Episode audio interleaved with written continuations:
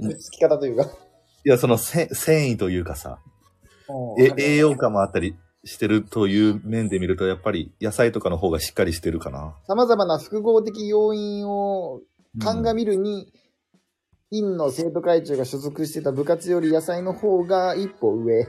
一個上、ちゃんとしてたね。うわ。目的が見えるやん、野菜には。まあ、その、ビタミンが豊富とか。そうそうそう、植物には目的が見えるけど、俺一番ゆるゆるだったね。つ、つながりもなんでつながってるかもようわからんけど、みたいな感じだったね。そら、集まるわ。まあ、そんな組織があってもいいんじゃないかという考えであったかな。本日もお聞きいただきありがとうございました